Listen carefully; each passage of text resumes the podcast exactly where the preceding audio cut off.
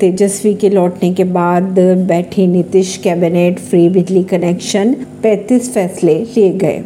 मुख्यमंत्री नीतीश कुमार ने मंत्रिमंडल की शुक्रवार को अहम बैठक में 35 प्रस्तावों पर स्वीकृति दे दी है।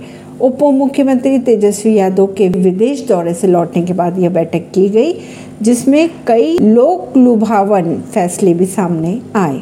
परवीन सिंह नई दिल्ली से।